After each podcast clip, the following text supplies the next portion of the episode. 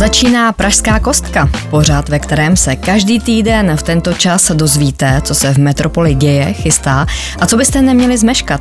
Čekají vás právě z ulice, radnice i kulturní scény. Vítá vás Pavlína Kosová. A co vás tedy dnes čeká? A třeba pozvánka na právě probíhající festival městské architektury Open House Praha. Řeknu vám, kam všude se můžete v rámci akce podívat.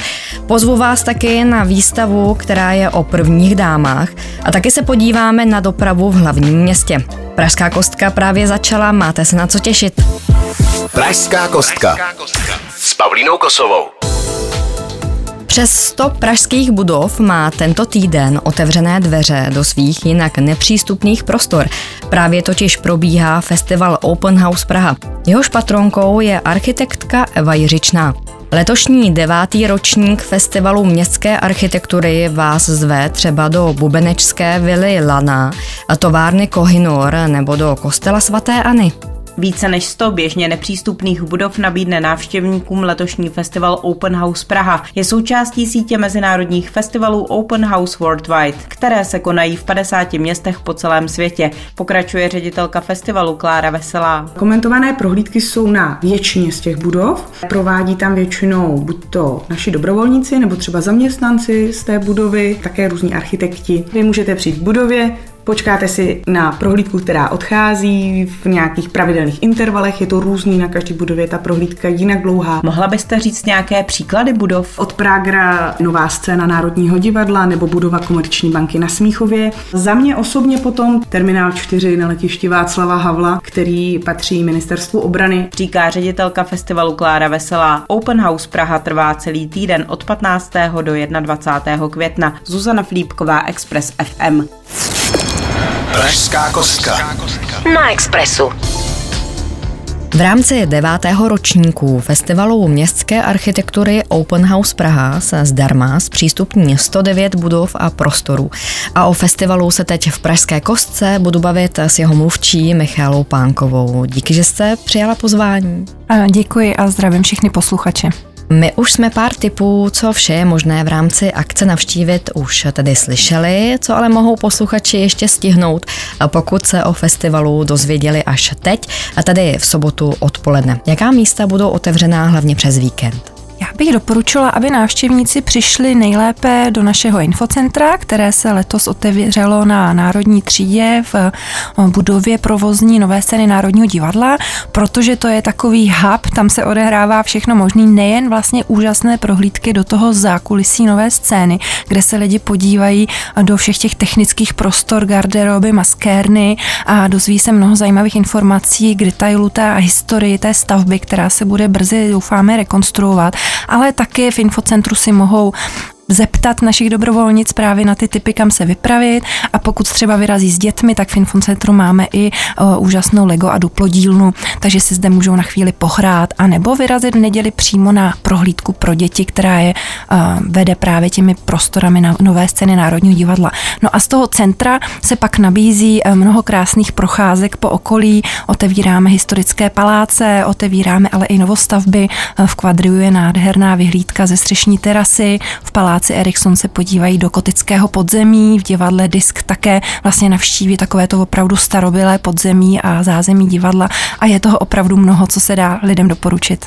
Je všude nutná rezervace. Festival je se vstupem zdarma a až na jednu výjimku není třeba se někde předem registrovat. Eh, tou výjimkou je bývalý hotel Intercontinental v Pařížské ulici, eh, který právě pořád se ještě staví, je to režim stavby, takže tam eh, jsme přistoupili na ty registraci, které už jsou zaplněny v tuhle chvíli, ale jinak si mohou lidé to otevřené město užít volně, mohou se rozhodnout spontánně, kam se vypravit a jenom se zařadit do fronty, počkat si Většinou v budovách odbavujeme prohlídky průběžně ve chvíli, kdy se naplní ta kapacita té skupiny, tak eh, jde na řadu a jen v málo budovách, jenom v pár z nich, kterými jsou letošní highlighty, tak třeba si počkají chvíli lidé. Můžete zmínit letošní highlighty? Jsou to budovy, které otevíráme například u příležitosti výročí narození významných architektů. Eh, na letošním vizuálu Open House Praha je tady kousek od vás eh, slavná stavba opět Karla Prágra, bývalá banka vlastně komerční, do které se návštěvníci mohou podívat a trošku se více seznámit s tím projektem, proč vznikla, jak vznikla. Hned vedle je úžasný kostel od Antonína Viktora Barvícia na Smíchově, kostel svatého Václava s nádherným kazetovým stropem a mramorovým oltářem, který Barvícius navrhl, ale taky je to třeba letiště Václava Havla, kde se podíváme do těch vládních salonků toho terminálu 4, kam se opravdu běžně nedá dostat, mohou tam jenom ty vládní oficiální návštěvy, premiéry a podobně. Jak se vám daří přesvědčovat majitele nebo správce budov, aby v rámci akce zpřístupnili prostory? Ta jejich motivace je třeba i o tom se pochlubit, Určitě je to tak, protože bez té aktivity a bez toho zájmu těch budov bychom to vůbec nebyli schopní zvládnout.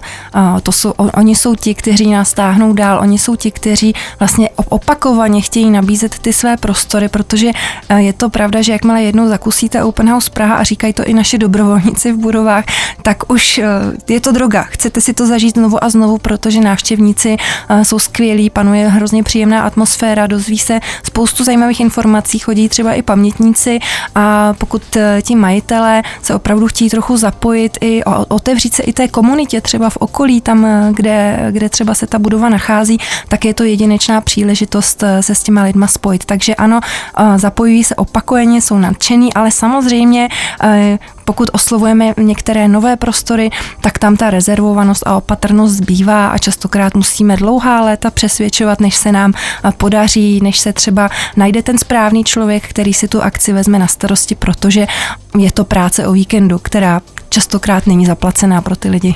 Festival městské architektury, to jsou i přednášky, komentované procházky, výstavy, divadelní představení. Abych to zkrátila, máte velmi bohatý program.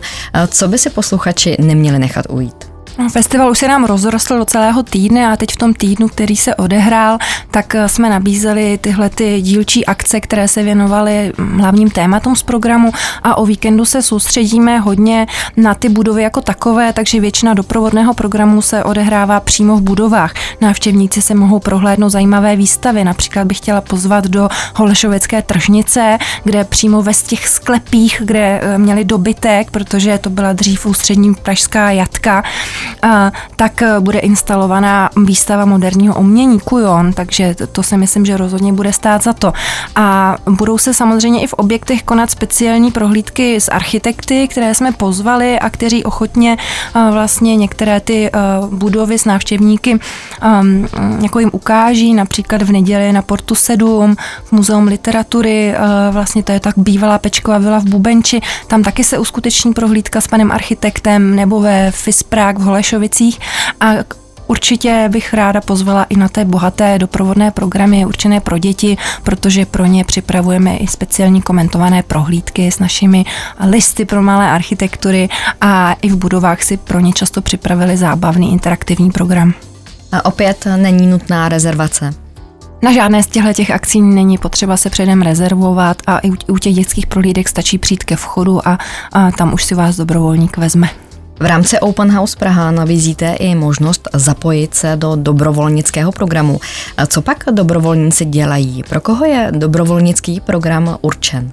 Naše dobrovolníci tvoří naprosto skvělou komunitu lidí. Jsou to lidé různých věků, profesí, zálib a zájmů, ale co je spojuje, je ten zájem o město a je schopnost vlastně uh, učit se nové věci, uh, komunikovat třeba s lidma a předávat ty informace dál. Takže v letošním roce opravdu zapojujeme skoro 500 lidí, ale je pravda, že do poslední chvíle hledáme a někdy to bývá i adrenalin, aby se nám všechny ty prostředky prostory a budovy otevřely.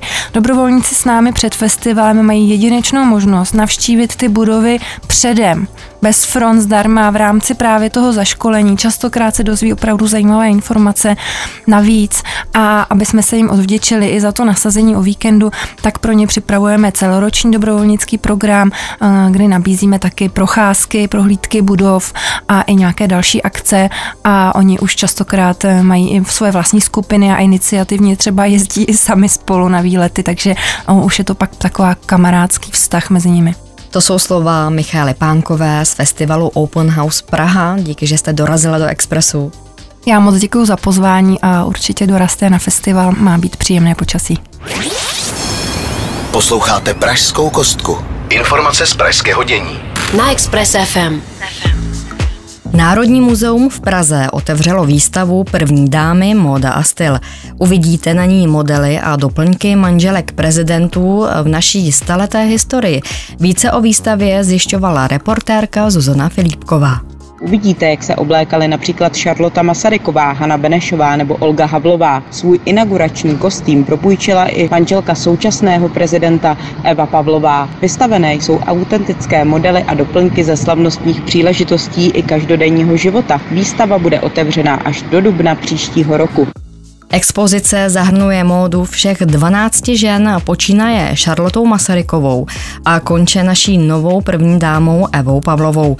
Více k zapůjčenému inauguračnímu kostýmu manželky prezidenta Petra Pavla prozradila autorka výstavy Miroslava Burianová. Ty šaty tady budou po celý rok trvání výstavy a doufám, že zůstanou v Národním muzeu i nadále. Paní Pavlová byla velmi vstřícná navzdory tomu velmi asi náročnému začátku prezidentského období. Šaty jsme bez problému získali a máme z nich velkou radost. Celý koncept výstavy je postaven na ukázání role a stylu prvních dám pro roli. První dáma není úřad, není to žádná oficialita. Je to jen jakýmsi zvykovým právem a očekáváním veřejnosti daná role. Součástí výstavy je například župan Hany Benešové, divadelní kostým Dagmar Havlové společenské šaty Šarloty Masarykové nebo pudřenka Věry Husákové. V nové budově Národního muzea uvidíte dvě místnosti, ve kterých jsou oděvy a doplňky všech 12 žen, které za 100 let stály po boku našich prezidentů.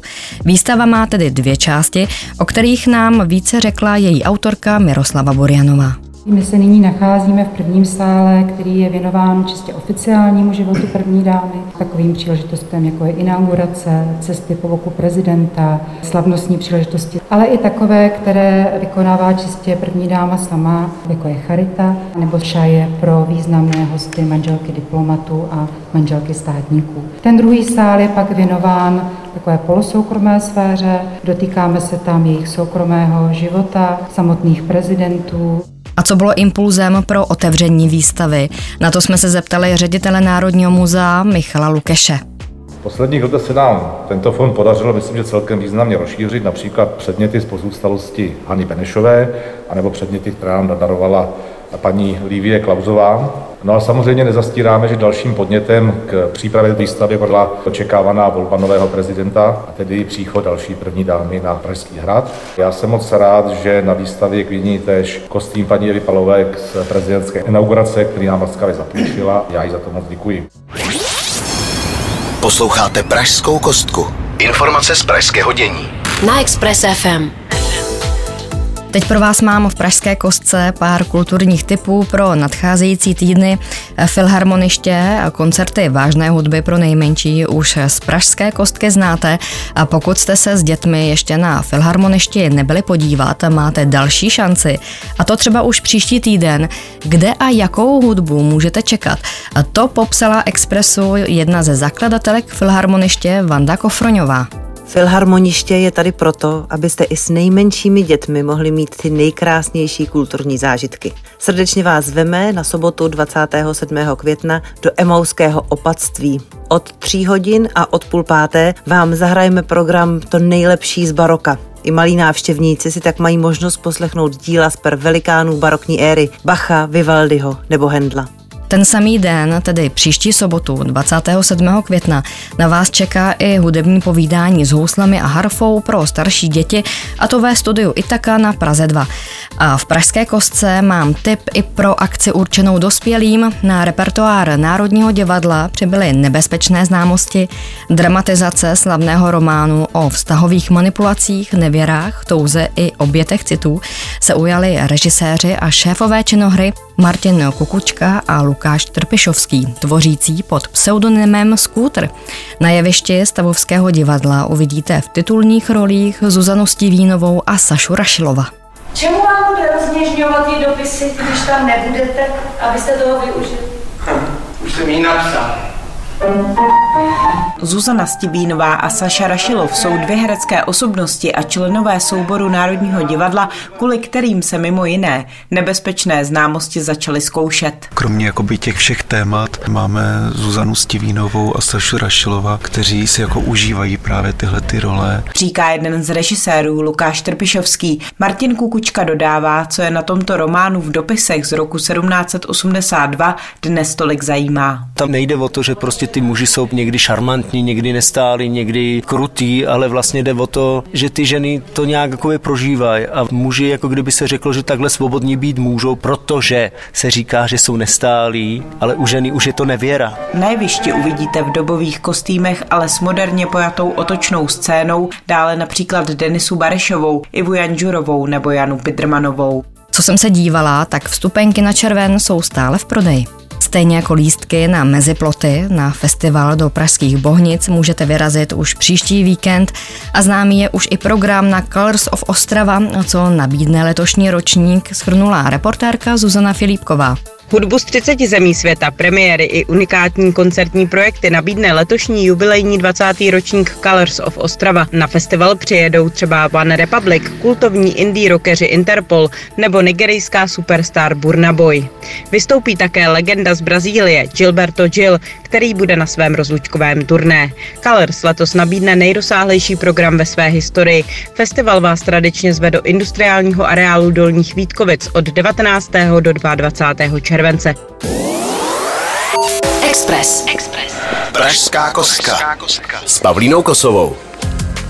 Křižovatka u Bulhara, Smíchov nebo Trojice ulice Ječná, Sokolská, Legerova. V okolí náměstí IP Pavlova.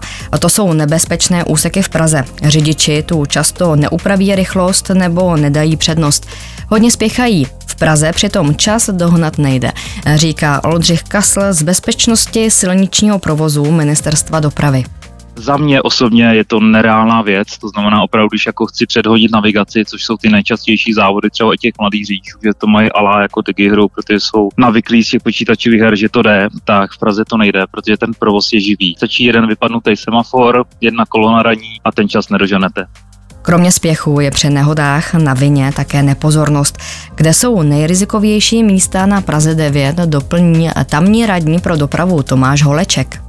Nejvíc je asi na Českomoravský, kde vlastně se přejíždí přes tramvajové těleso, odbočuje se ke galerii Harfa. To je poměrně významná křižovatka, kde se stávají nehody a pak vlastně je to křižovatka Kovanecká Sokolovská. Asi se shodneme, že rizikové je často i setkání s elektrickými koloběžkami, které se povalují především po centru. Pražský náměstek pro dopravu Zdeněk Hřib říká, že chce bojovat se špatně zaparkovanými a poházenými koloběžkami v centru města. Regulovat by to prý měl jeden ze zákonů, které čekají na schválení. Jaké pravomoce by pak město mělo, popisuje radní Zdeněk Hřib aby město mohlo regulovat ty poházené elektrické koloběžky a případně je odvážet pryč. Kromě toho zastupitelstvo tedy uložilo radě, aby zjistilo, zda máme nějaké kapacity, kde ty svezené koloběžky potom budeme skladovat. Express. Express. Pražská kostka s Pavlínou Kosovou. Noční můra pražské dopravy. I tak se říká rekonstrukci Barandovského mostu v Praze. Ta začala v pondělí 15. května a všichni čekali, co v pondělí skutečně nastane. Předpověď počasí se vyplnila, pršelo a jak asi všichni víme, když prší, dopravní situace v Praze je ještě více zkomplikovaná. Speciálně při ranní špičce. Barandovský most tak ucpaly plechové deštníky, Žádná apokalypsa se ale nedělá, jen připomenu, že omezení na Baranďáku je naplánované do půlky srpna. Další omezení v pražské dopravě nás čeká od zítřejšího večera, tedy neděle 21. května. Dvě noci bude kvůli výměně dopravního značení na městském okruhu noční uzávěra východního tubusu z Líchovského tunelu směrem Mrázovka. O tomto víkendu budou omezení i v hromadné dopravě, konkrétně dnes a zítra nepojede kvůli rekonstrukci stropní desky ve stanici Florence metro na trase C mezi stanicemi Hlavní nádraží a Vltavská. To byly informace z dopravy a právě jimi tentokrát Pražská kostka končí. Už za týden se na vás opět těší Pavlína Kosová. Pražská kostka. Na Expressu.